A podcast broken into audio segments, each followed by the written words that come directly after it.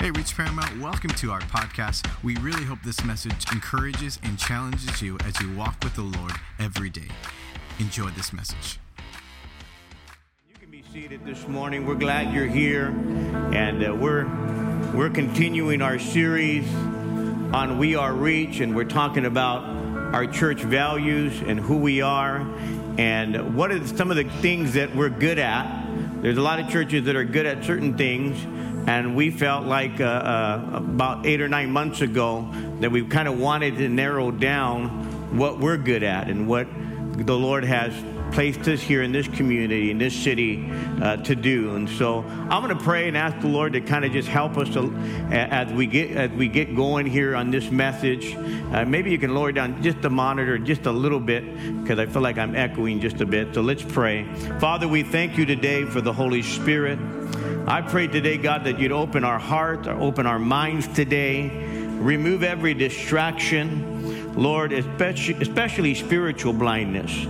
And Lord, I just pray today, God, open our spiritual eyes to hear and receive the word of God.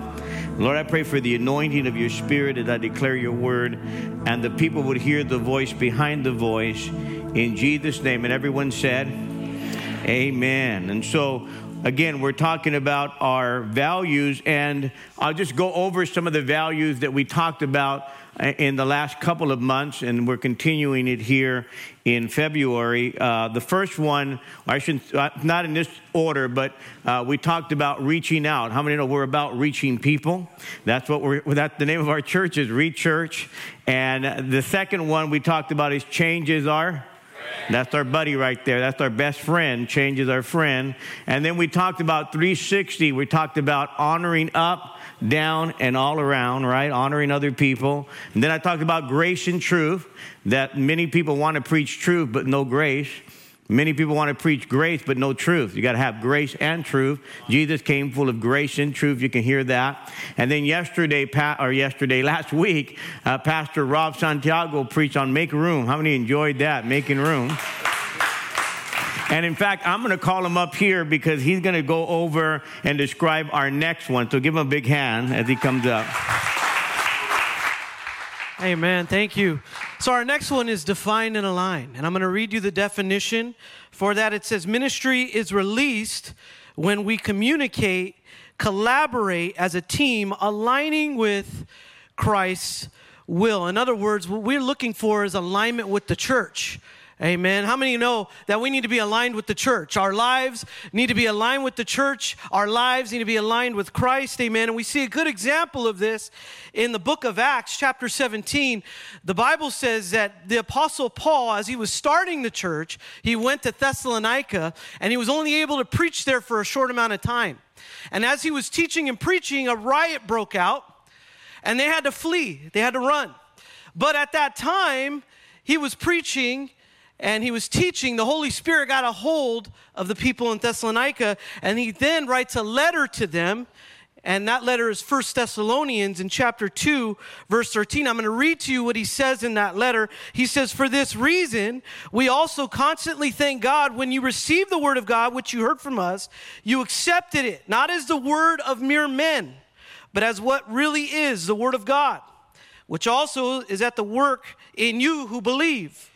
Verse 14 says this it says, For you, brothers and sisters, became imitators of the church of God in Christ Jesus that are in Judea, for you also endured the same sufferings at the hands of your own countrymen. And so, what we learn from this is that the, the Thessalonians actually caught it. They became aligned. The Holy Spirit began to touch them, and even they went through trials. But what Paul highlights, is he says, for brothers and sisters, you became imitators of the churches. And that's the alignment we're talking about. In other words, the Thessalonians, they didn't have their own agenda. They didn't walk in saying, hey, this is for my reputation. They weren't fighting with each other. They wanted to accomplish the will of God, and that's what being defined and aligned is. And I'm going to ask the media team if they could put up that picture. See, the church can sometimes be like a vessel right? We're all on this boat together. Now, some are doing, some are operating in alignment, and others are not. And so I don't know if you could see that all the way back there, but I'm just going to kind of highlight what's happening. This boat is taking off. You could see a group of people here in number eight, section eight here. You could see these, these people bringing up the anchor. So in other words, they're going to say, look, we're going to, we're going to get going. We're going to move, right? Then you see this guy right here, number 12, he's late. He's missing the boat. Just like some of us are late sometimes, right?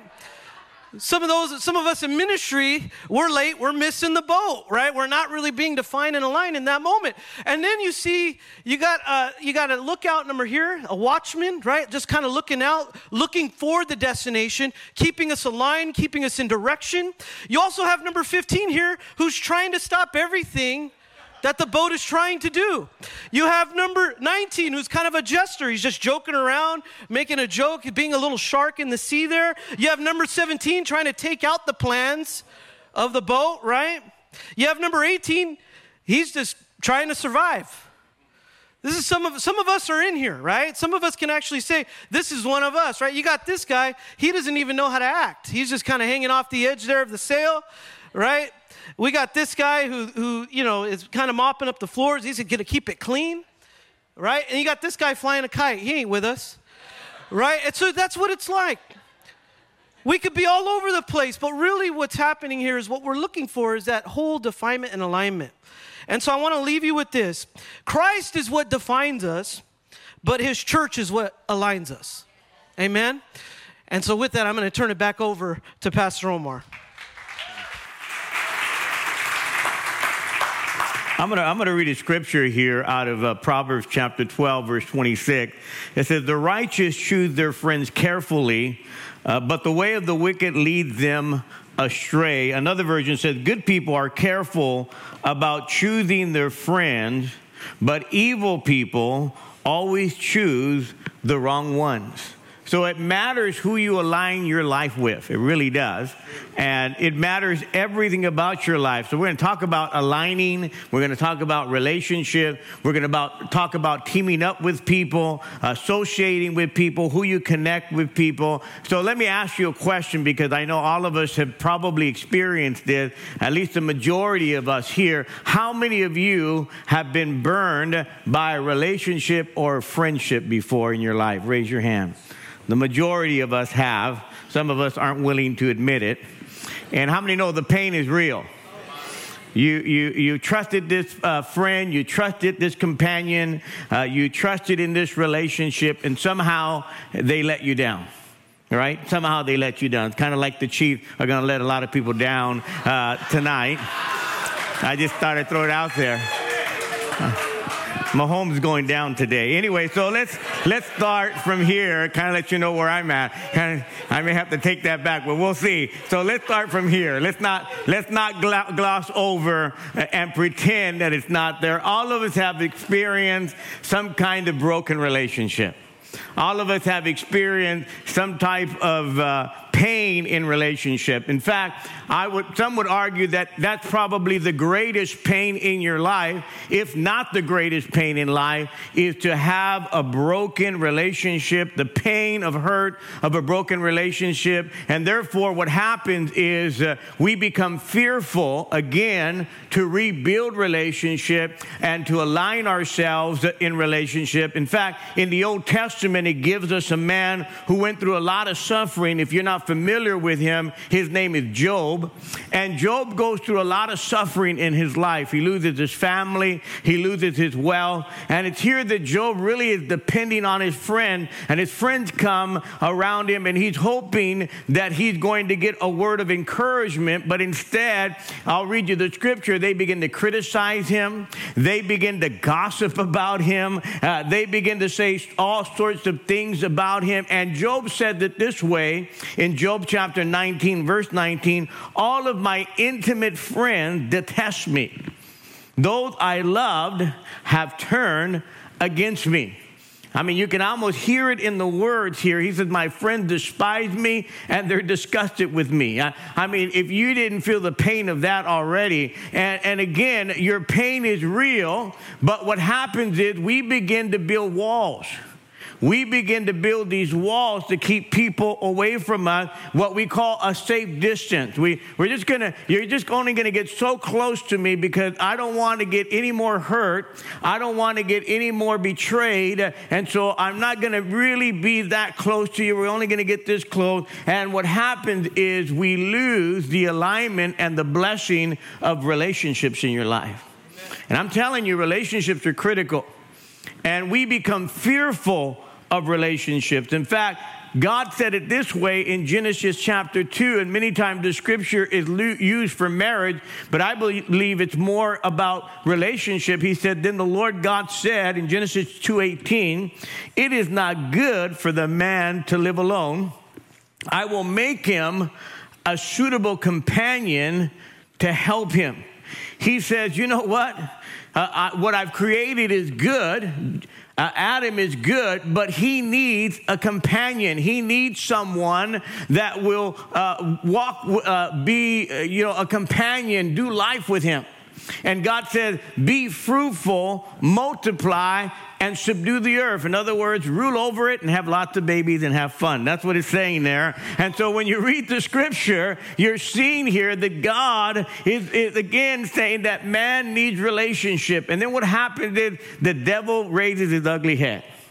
And somehow the devil gets in there in, in the garden, and the serpent says, uh, he, he, begins to question God. He goes, Did God really say, don't eat from the tree? God said, Hey, you you have all this freedom, but don't eat from that tree. And the, uh, the minute that happens, the serpent, the devil, begins to question God. And then he gets Adam and Eve begin to question God, and they fall into sin. And there's broken relationship with God and broken relationship with one another because the fear of intimacy or relationships makes all of us distance.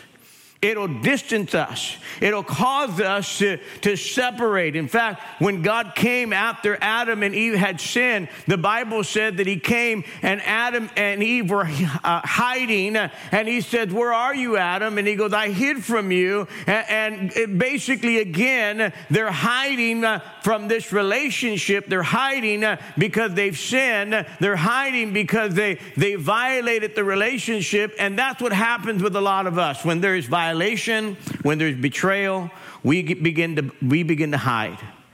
A lot of us begin to hide behind our insecurities. We begin to hide behind our addictions. And honestly, I believe for many of you here, this message is very significant. Because when we're talking about defining and aligning, you got to get your friends right. The right friend will set you up for blessing. The right friend will set you up for success. The right friends will set you up for great purpose. But on the flip side, the wrong friends will steer you in the wrong direction. The wrong associations will create more trial, will create more heartache in your life. I've said this before, but write this down. Show me your friends, and I'll show you your future. Show me who you hang out with, and I'll show you the direction that you're going. The, the company that we keep not only shape the outcome of our situation, but also, but also shape who we are and who we become. And Solomon said it this way. I like the way he said this. Proverbs chapter 13, verse 20. He said, Walk with the wise and become wise. You want to be wise? Hang out with wise people. Then he says, For a companion of fools, what? Suffers harm. So if you want to be wise, hang out with those that are wise. But you notice what Solomon did not say. He did not say a fool suffers harm. He said a companion of fools suffers harm. Right. So you don't have to be a fool to suffer harm. All you have to do is hang around with fools and you're going to suffer harm. So often when we use that word fool, we think that word fool is like the word idiot, and, and, and uh, the uh, Proverbs is being insulting here. No, what Solomon is doing here when he uses the word fool, he's using it as the word that describes people who intentionally and deliberately reject wisdom. People that don't want to hear the wise way to live. People that reject spiritual and, uh, uh, and practical wisdom. Some of us can relate to this. Before you came to Christ, you hung out with the wrong people. And some of those people got you in trouble, right? BC, before Christ, am I right? And, and, you hung around with fools and you became a fool, or you were the fool that caused other fools, right? Am I right? But here's where the shift has to come where if you hang around with the wise, it'll rub off on you and you'll begin to evolve and you'll begin to emerge uh, uh, around, uh, like those people around you that are wise. You want to be wise? Get around people that are wise. Ultimately, you'll become who you walk with. In fact, I read this quote association breeds assimilation. You take on or you observe who you associate with. Let me make this statement to you because many of us, we, we think this, but it's not true. There is no such thing as the casual and neutral relationship. You say, well, I have a relationship, but it doesn't affect me. No, all relationships are consequential. I don't care what relationship you have, it has the consequence in your life. That's why you have to be careful how, who you hang out with.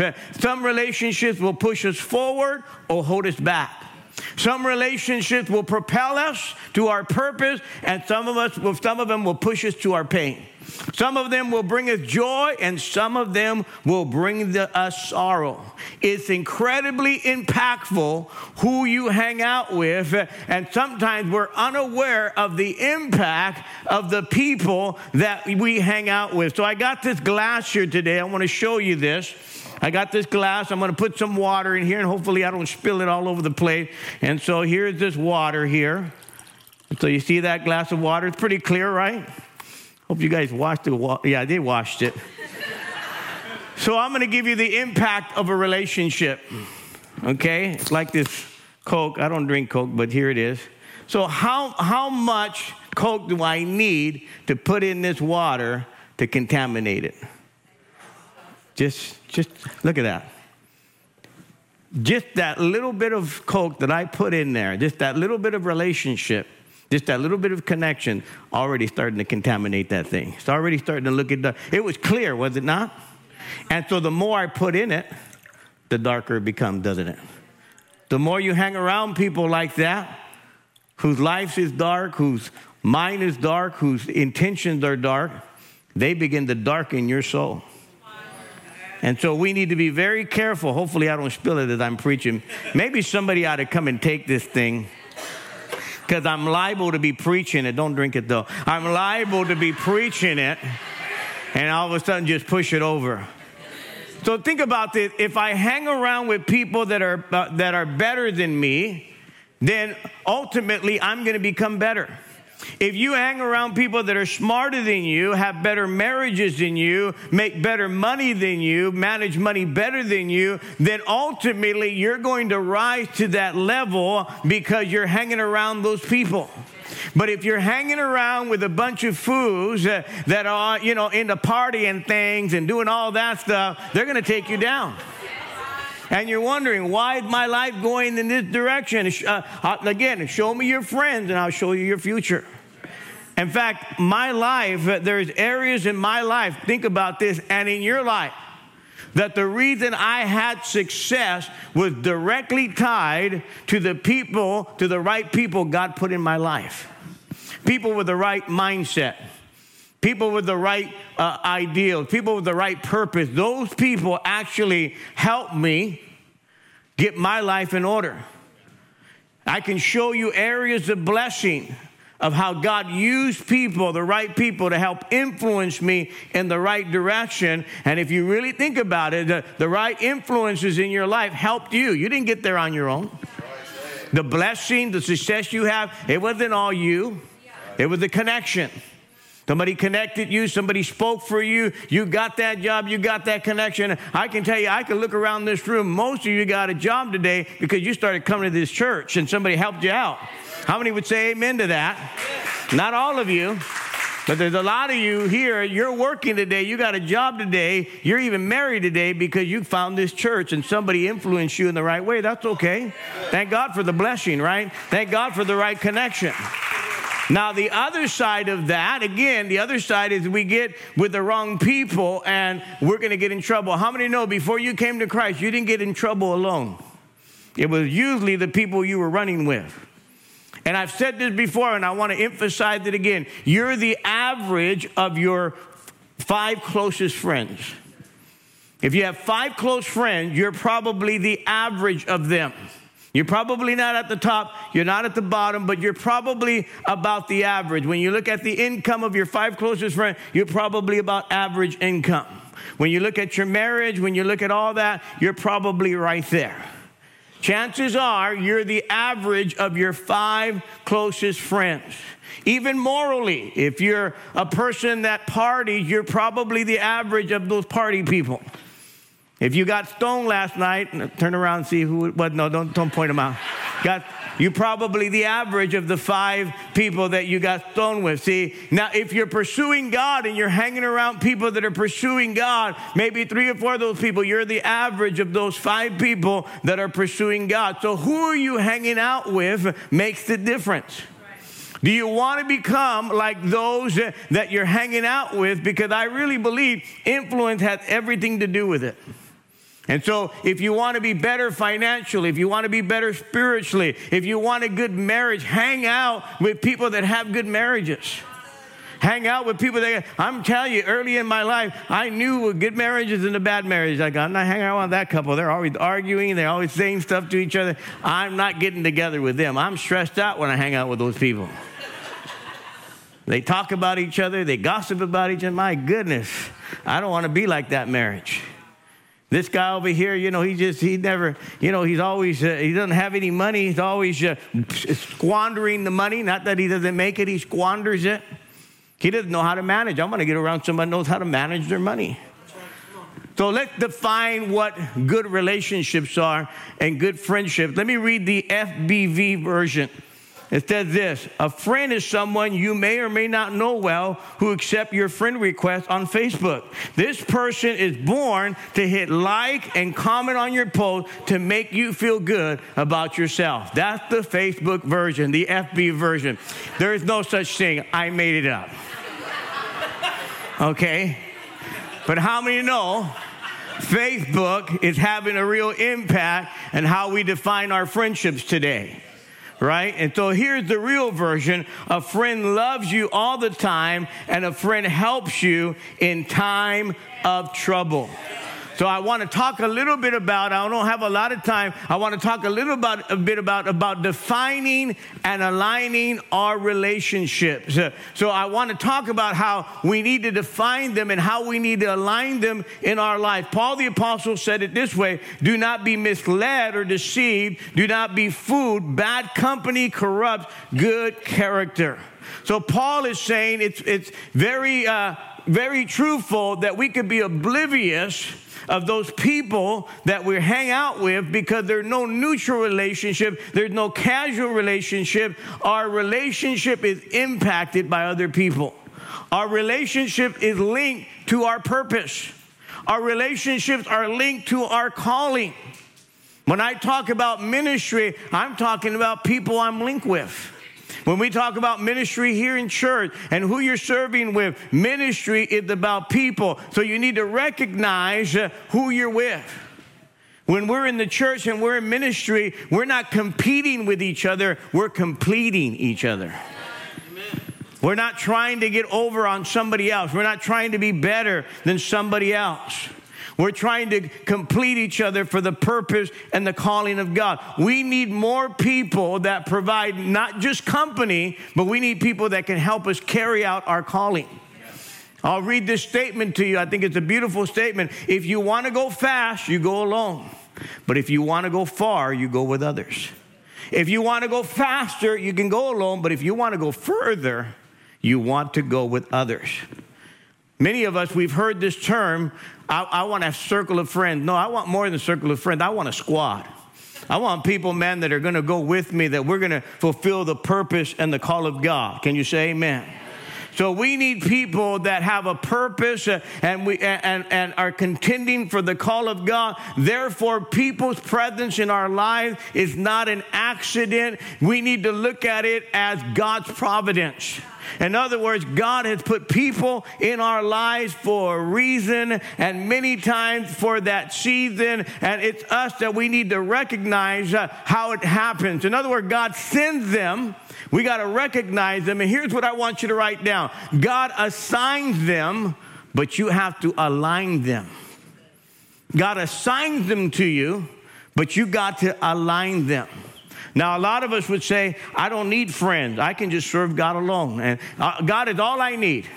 And that's, uh, that's true. Uh, God is all you need. But there are some needs He fulfills directly, and then there are other needs He fulfills indirectly through others. So God sends other people in your life to fulfill your fulfill your life, to fulfill your need, to help you in your purpose. We're not we're no lone rangers. Can you say amen? Uh, we need other people, and so the human species is for relationship and knowing that we're not uh, uh, independent, uh, we're not codependent, but we're interdependent upon each other. Adam and Eve were carrying out the call of God together. That's why Adam couldn't do it by himself. So I'm going to just say this your relationship is a mirror, almost a prophetic mirror or prophetic forecast of what's going to happen in your life. And so you need to look at your relationships because your relationships are consequential. They're incredibly consequential. That's why you need to be incredibly intentional and wise of how you steward your relationship. They use this illustration. The relationship could be like you're the bus driver, and I don't know if there's any bus drivers here, but you're the bus driver, and the drive as the driver, you're picking up relationships along the way, and people get on your bus. That's awesome, but you gotta. You, number one, you gotta be selective who you pick up. Number two, you gotta be selective where you place them on that bus. Not everybody gets the front seat. Some need to be in the back. And some people need to get off on the next stop. Am I right? Isn't it amazing when you're driving the bus, you go, hey, how did you sneak on? I dropped you off back there. Another guy snuck on. Some people need to stay off your bus. Am I right? This is relationship. We need to be able to steward our relationships well. When you steward your relationships well, you're stewarding your, you're stewarding your life well. Everyone has the place, and we must put them there because this is critical to the call of God. It's not just important to have the right people in your life, but it's important to place the right people in the right place. Many of us today, our alignment with people is wrong. It's like, uh, how many of you guys ever played Monopoly? Any Monopoly players here? How many know Monopoly, man? Uh, it's strategic. When you play, I mean, it's all about negotiation, what you buy and sell, all of that. But how many know it really comes down to the roll of the dice? Unless you're a cheater. I know there's some of you here. Anyway, it's like Jesus is not in the game of Monopoly. I, I know you don't pray, you're cheating. But anyway, so you just kind of roll the dice, and wherever it goes, it lands. And a lot of us, uh, Unfortunately, this is how you treat relationships the roll of a dice. Yet you're intentional when it comes to your job. You're intentional when it comes to planning, but it really blows my mind when people are not intentional about the relationship that they have. They're not serious about the relationships in their life because some relationships can catapult you to, to real great places and some of them can bring you down. Some relationship will move you forward incrementally, right? Incrementally, and some can move you backwards incrementally. This is why you have to be very careful. Who am I aligning myself with? Where are they in my life? This is why it takes uh, management. This is why it takes spiritual wisdom as where we place them. Can I tell you, as a pastor, even when I put people uh, and we and we place people in ministry, we have to be careful who we're placing and where we're press, placing them at. We don't just place people in ministry because they have gifting. Can I just be honest? I'm not impressed by gifting anymore. I'm more impressed by character. I've met a lot of people with a lot of gifting, but no character. There's something on stage and entirely something else at home. So I'm more impressed by character than I am impressed by gifting. People go, Oh, did you see that? Did you hear him? That's, that's awesome. I like to know his character, though. I want to know what he's really about. I'm not really amazed by all the charismatic gifting. Can I just be honest today? Character matters. Character matters uh, in your life and relationships that you have. I'm going to I'm gonna just kind of go off of here. Acts chapter 9, verse 27. Paul the apostle, uh, uh, before he became Paul, he was Saul. He persecuted the church of God. And as a result, many of them feared him. And it was Barnabas in Acts chapter 9, verse 27, that spoke up for him. He was a, a man of encouragement, and people were afraid to get near Paul. But it was Barnabas that spoke up for Paul, and he became the apostle Paul because someone aligned him in the right place, placed him in the right place, saw the call of God. See, we need others today in our life to help us along the way to fulfill the call of God. Can you say amen? And I want to end with this because I think this illustration really illustrates the church of God. And when we're talking about defining and aligning and about being team players, look at what happens here of this great partnership in, Act, in Exodus chapter 17. But before I read that, let me read you this story because I thought it was real significant here. In 1904, there was an unlikely partnership that started at the World's Fair in St. Louis. The summer was unusually hot, and people were searching for something to help cool them off. And Arnold for, Fornocho, I believe is his last name, uh, he had an ice cream uh, stand, and people began to line up to get ice cream to cool themselves down. Arnold was not prepared for the demand and ran out of paper bowls and was forced to wash a few porcelain bowls uh, over and over again. The result is people were getting tired of waiting.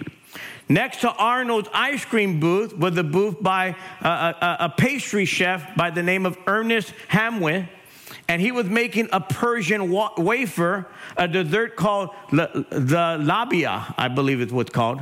And Ernest also had a problem. His pastries were not selling. But he noticed that Arnold was having a problem with getting enough bowls. So he, what he did is he warmed his zalabia, rolled it into a cone. Then he went over to Arnold and said, "Hey, you could put a scoop of ice cream in this cone." And on that hot day during the World's Fair, the ice cream cone was born because of a partnership. Isn't that awesome? It tells you something when you partner with others what you can get accomplished. The next time you eat that ice cream cone, think about the World's Fair and that partnership, okay? So, here, let me read you a scripture here out of Exodus chapter 17. I want you to see this uh, partnership, and I need to bring this to a close here. I got about 10 minutes here, and then I, I got to go. Uh, so, Moses said to Joshua, Choose men for us to go out and fight against the Amalekites. Tomorrow I will stand on the top of the hill with the rod of God in my hand. So, Joshua did as Moses had said to him, and he fought against against the Amalek, Amalek and Moses and Aaron and, and went up to the top of the hill. Now, when Moses held up his hand, Israel prevailed, but when he let down his hand, Amalek prevailed. But Moses' hand became heavy, so they took a stone and put it under him, and he sat on it. And Aaron and Hur supported his hand, one on one side, one on the other, other side, and his hands were steady until the going down of the sun. So I want you to understand there's a number of partnerships that are taking place in this story, and I can't get really detailed in it, but I want to just kind of summarize a couple of things. Joshua had the task to gather an army together to fight against the Amalekites. Now, the Bible says that Moses had, had told him, I'm going to go up on the mountain and I'm going to hold the rod of, uh, God, of the staff upon that mountain. I'm going to raise my hand. Now, it was crucial that Moses uh, would uh, represent the spiritual side. Joshua was representing uh, the physical side. He was going to go out and fight the battle. But how many know we need the Holy Spirit when we fight battles, right? And Joshua was out there fighting the enemy. Now, the staff of God, well, there's nothing magical about it, but it represented God's word. How did it represent God's word? Because the Bible says when he threw the staff down, God said, pick it up.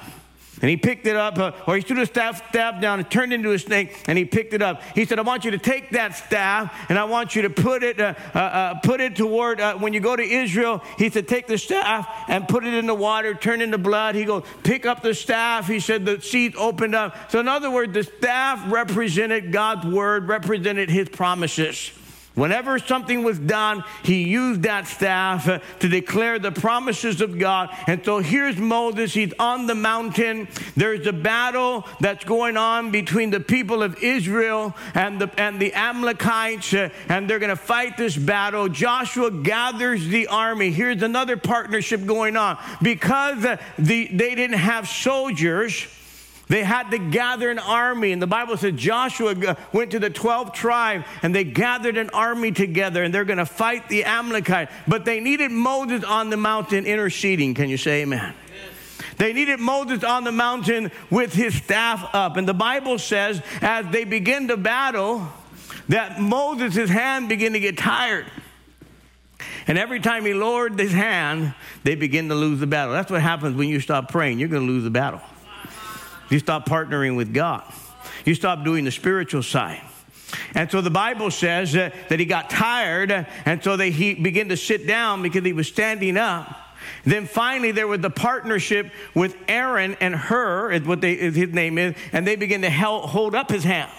And so, as he held up his hand, they begin to win the battle. So, there's a number of things that are happening here. You see, the spiritual side needs to happen, and the physical work needs to get done on the battlefield. Are you with me? That all of this partnership is happening. It doesn't happen until people are linking together and working together. Somebody say amen. Moses had to raise the staff of God. It was the model of the work of God. And also uh, Joshua had to fight the battle. He had to get the work done. Uh, partners work together for the common goal. And so in this church, it's going to take a partnership of all of us working together. How many know that all of us as the partner have represent something? We're all significant, right? All of us. Partnerships won't work if we're just a jawbone. People who merely talk about it but don't get it done. Partnerships don't work if we're all a wishbone. People are just merely wishing for something to get done. Partnerships don't work if we're just a funny bone. We don't take the job serious. But partnership takes when we're the backbone. We get the work done. Can you say amen? All of us are working together.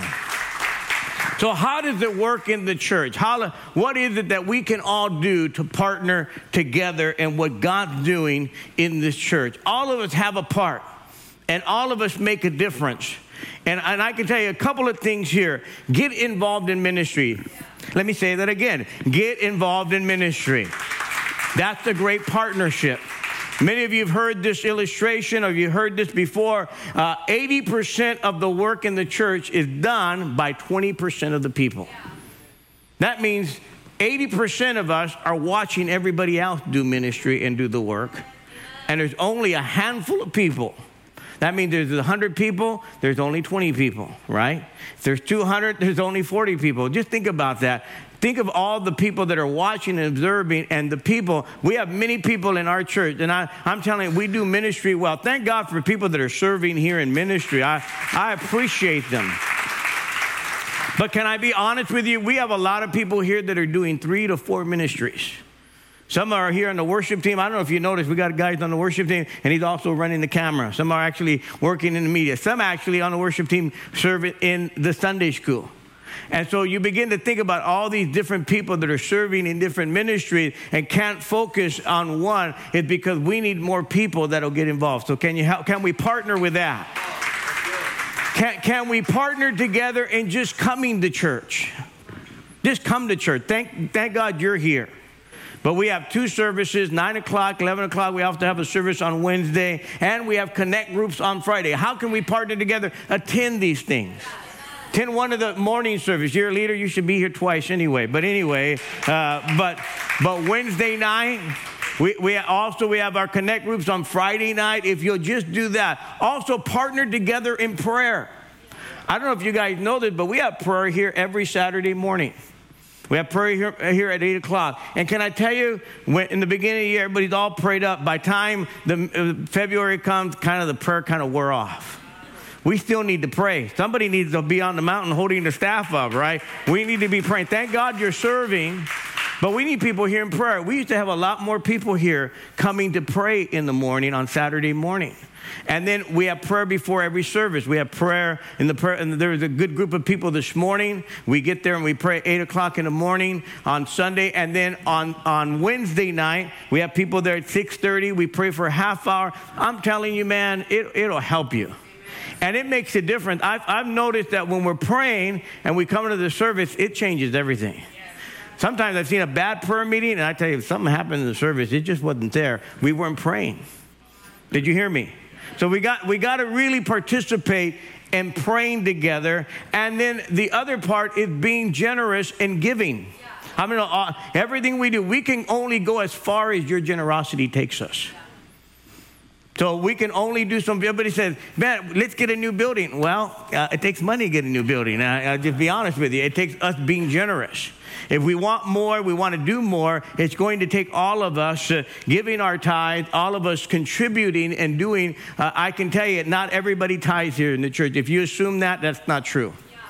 Very small percentage actually, really actually tithe. If you'll begin to tithe, it'll make a difference in our church and what we can do, how many people we can reach, and what ministry we can do. We can only go as far as your generosity. So, all of us together, if we'll begin to partner together, if we'll begin to define and align who we are, man, we'll make a difference in the world. We'll make a difference in this community. We'll make impact in the world. How many would say amen to that? And I believe we'll reach more people for Christ. So begin to examine your relationship, begin to examine who's in your life and what you're doing, because I can tell you today, it will make a difference in your life today.